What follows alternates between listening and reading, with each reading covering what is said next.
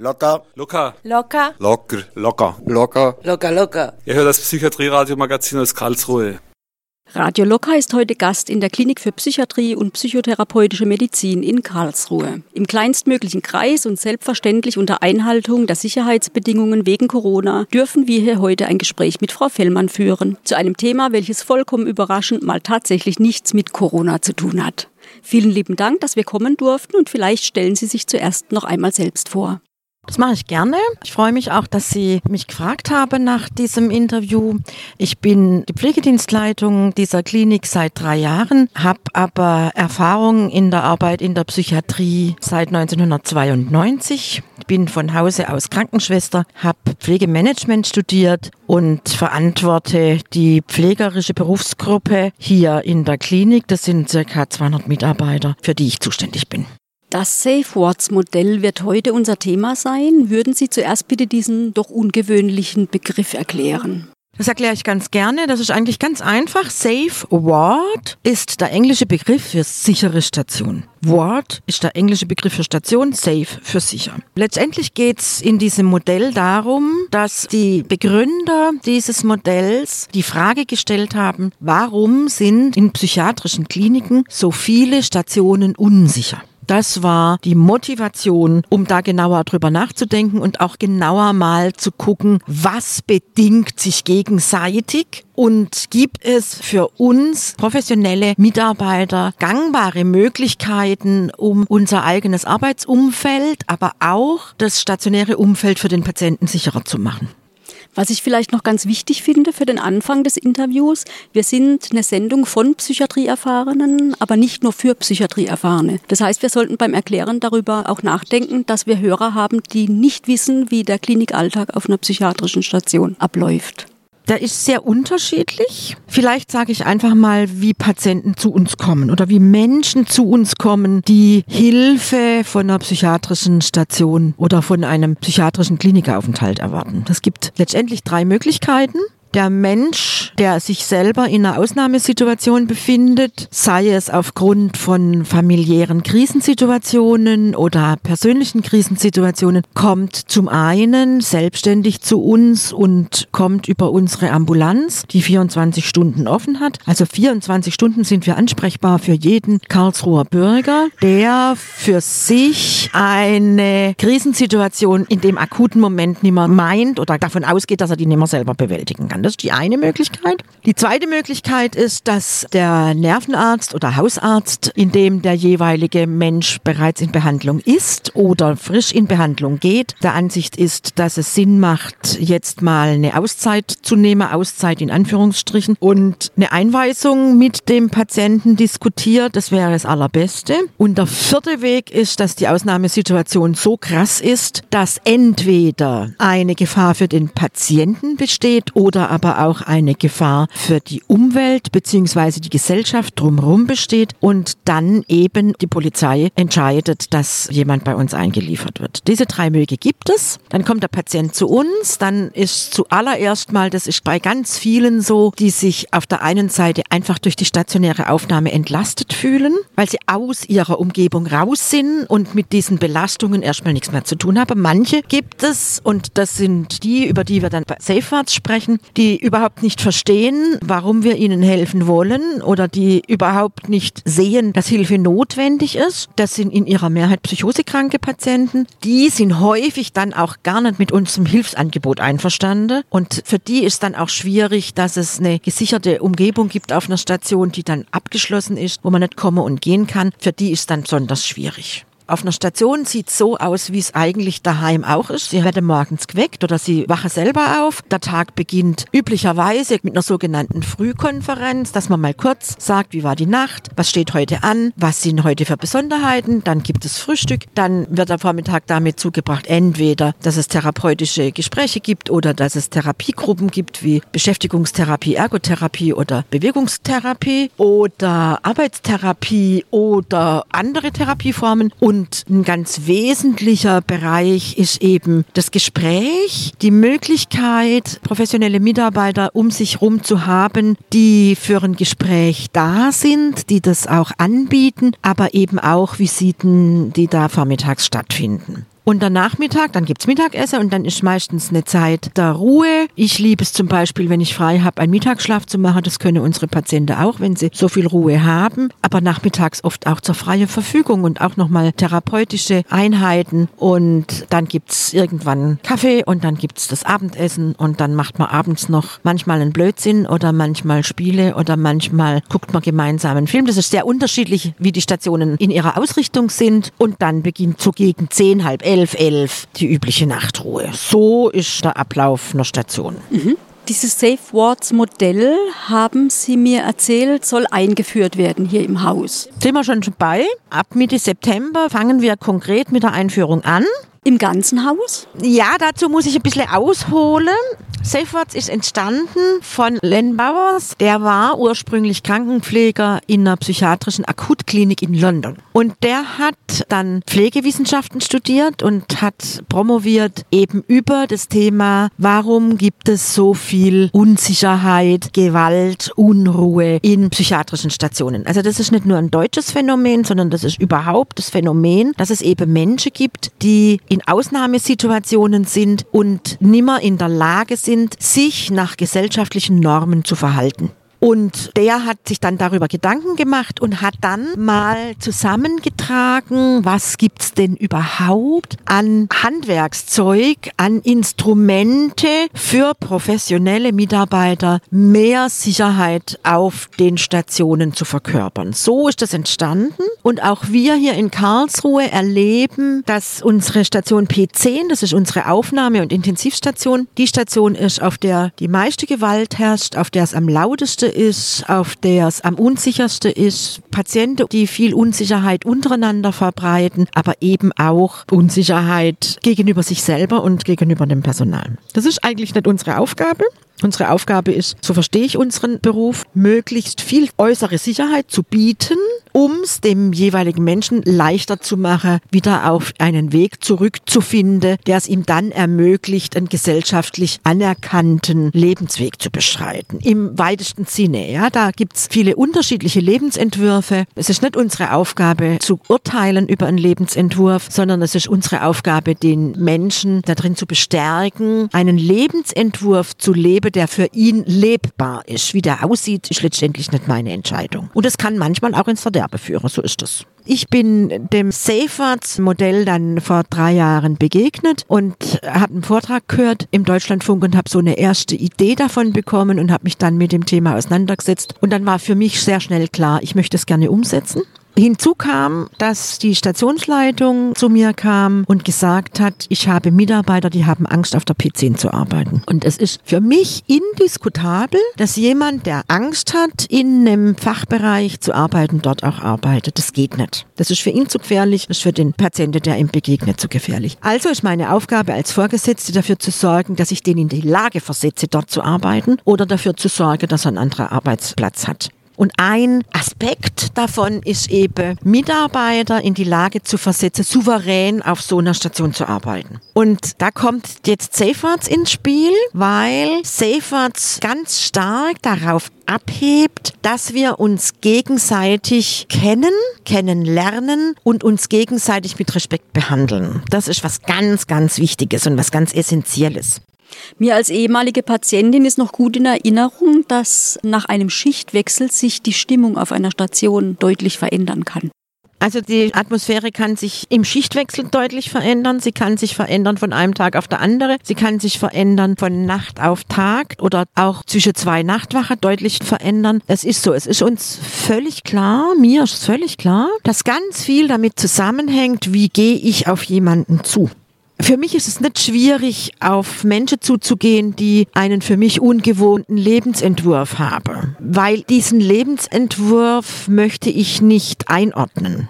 Es ist ein Lebensentwurf des anderen und nicht meiner. Und für mich ist einfach so, Natürlich gibt's Menschen, mit denen kann ich besser und mit denen kann ich weniger gut. Das ist so. Das ist bei jedem so. Ja, da sagt man, da stimmt die Chemie nicht. Das ist bei mir auch so. Und es gibt natürlich auch Patienten, mit denen mag ich nicht so gern ins Gespräch kommen. Aber es gibt ganz viele, das stört mich überhaupt nicht. Und mir ist bewusst, dass egal was ich tue, egal wie ich mich verhalte, das immer auch eine Reaktion beim anderen hervorruft, bei meinem Gegenüber hervorruft. Es gibt so einen Spruch, der heißt, wie es in der Wald neischreit, so Hals zurück. Und das ist da eben auch. Und deswegen muss man einfach sagen, kann sich das zwischen einer Schicht und der anderen einfach verändern. Man muss wissen, dass wir keine Übermenschen sind, sondern wir kommen zum Dienst und im Frühdienst haben wir vielleicht schlecht geschlafen, weil wir gestern Abend noch einen Krach gehabt haben mit unserem Partner oder die Kinder blöd gemacht haben. Das gibt's selbst bei uns, ja. Die sind pubertär, dann sind sie blöd. Das ist halt so, die finden uns auch blöd. Dann streitet man mit denen noch und dann geht man ins Bett, weil man jetzt endlich einmal schlafen muss, weil man morgen früh um vier wieder aufstehen muss. Dann schläft man natürlich nicht gut, weil man die ganze Zeit darüber nachdenkt. Dann steht noch ein Blöde vor mir an der roten Ampel, der nicht losfährt, wenn es grün ist. Ich bin eh schon spät dran und dann komme ich auf Station. Und dann erzählt mir irgendjemand, was heute Nacht schon alles wieder war und ich habe schon gleich einen Hals. Ja,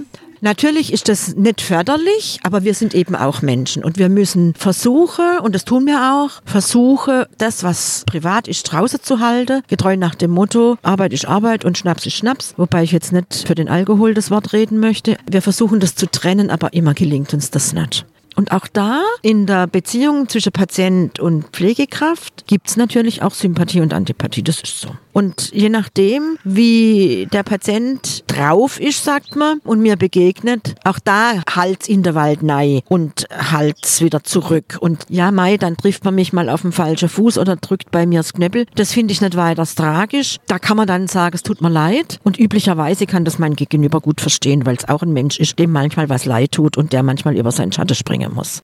Wie reagieren jetzt die Mitarbeiter darauf, dass sie sich irgendwie besonders verhalten sollen? Kommt es gut an?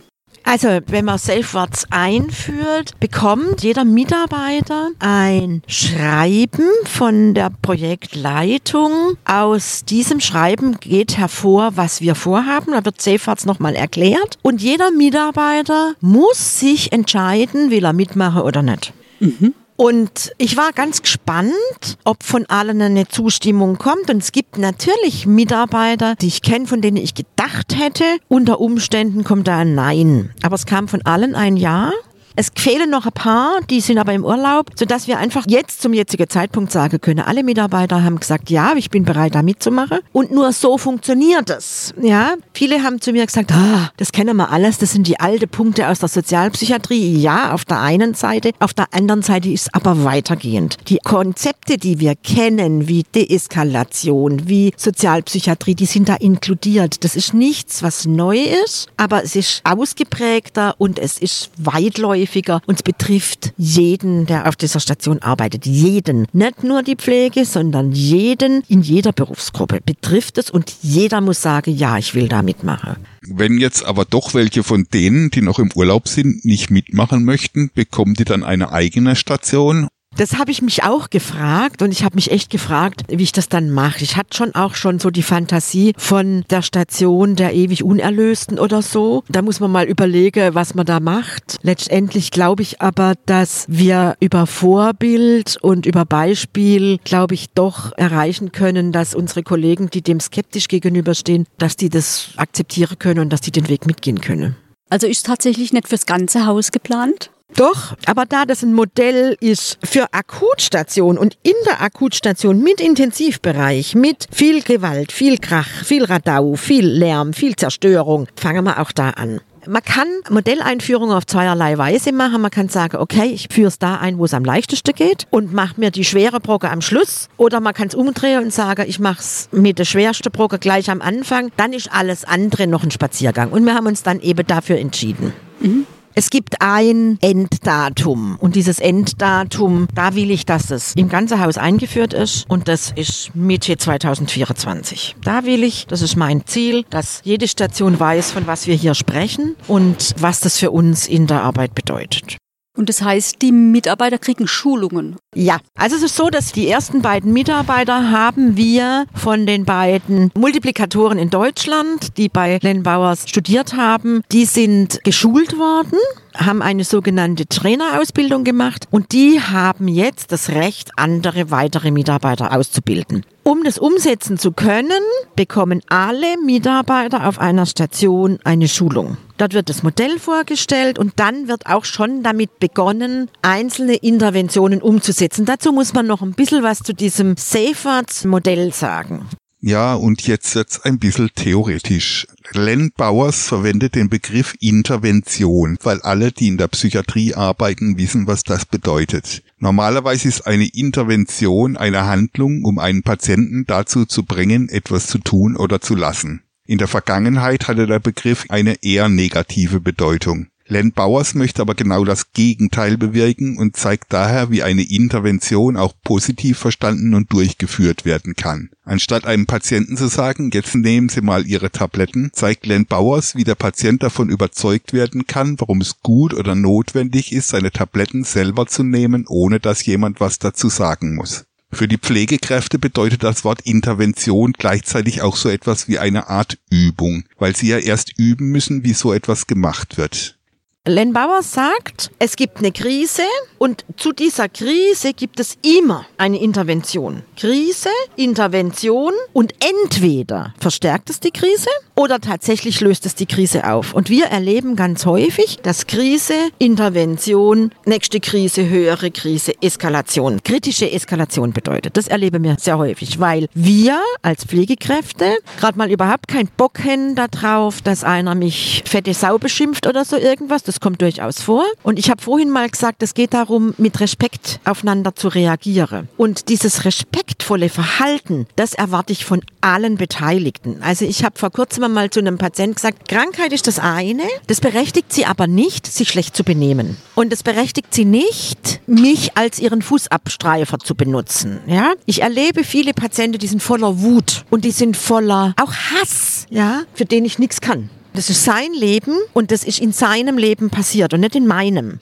Ich bin da, weil ich mich dafür bereit gefunden habe, einen Sparringspartner abzugeben und mich auf den Lebensentwurf des anderen einzulassen. Aber ich bin nicht sein Fußabstreifer. Und das ist mir was ganz Wichtiges. Und deswegen ist ein ganz wichtiger Punkt, ist, sich gegenseitig kennenzulernen. Also dieses Modell besteht letztendlich aus zehn Interventionen und diese Interventionen, davon sind fünf, würde ich jetzt mal sagen, fünf bis sechs, haben es mit der Kommunikation in ganz verschiedenen Ausprägungen zu tun. Aber es geht natürlich auch drum, und das ist letztendlich auch Kommunikation, was geben wir uns für Regeln? Und uns meine ich tatsächlich Pflegekräfte und Patienten. Ganz am Anfang, als wir die erste Informationsveranstaltung gehabt haben, bin ich dann gefragt worden, ja, müssen wir mit jedem Patienten neue Regeln vereinbaren? Nein, das müssen wir natürlich nicht. Aber es macht Sinn, mal am Anfang zu sagen, horche Sie zu, wir haben ein neues Modell, wir würden gern mit Ihnen mal die Regeln dieser Station besprechen. Weil letztendlich betrifft es uns beide. Und letztendlich geht es darum, dass beide im gegenseitigen Einvernehmen sich auf Regeln einigen.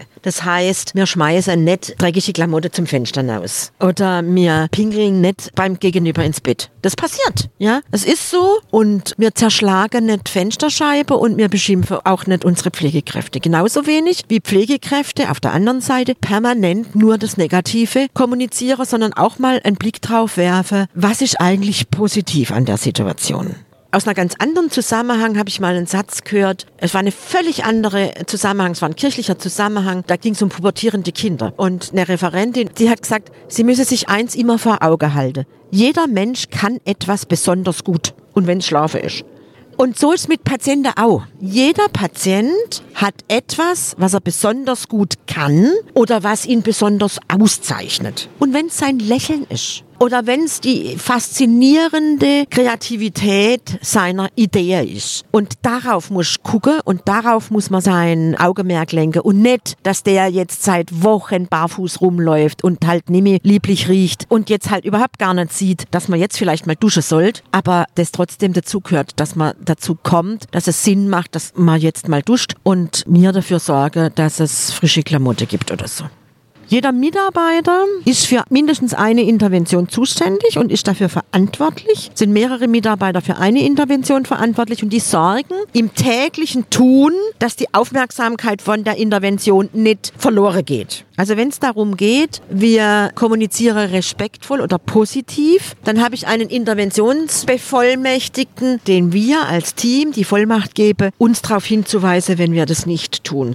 Was ich eine ganz wichtige Intervention finde, die gefällt mir auch am allerbesten, die heißt sich gegenseitig kennenlernen. Es ist nun mal so, dass wir Professionelle von unseren Patienten fast alles wissen.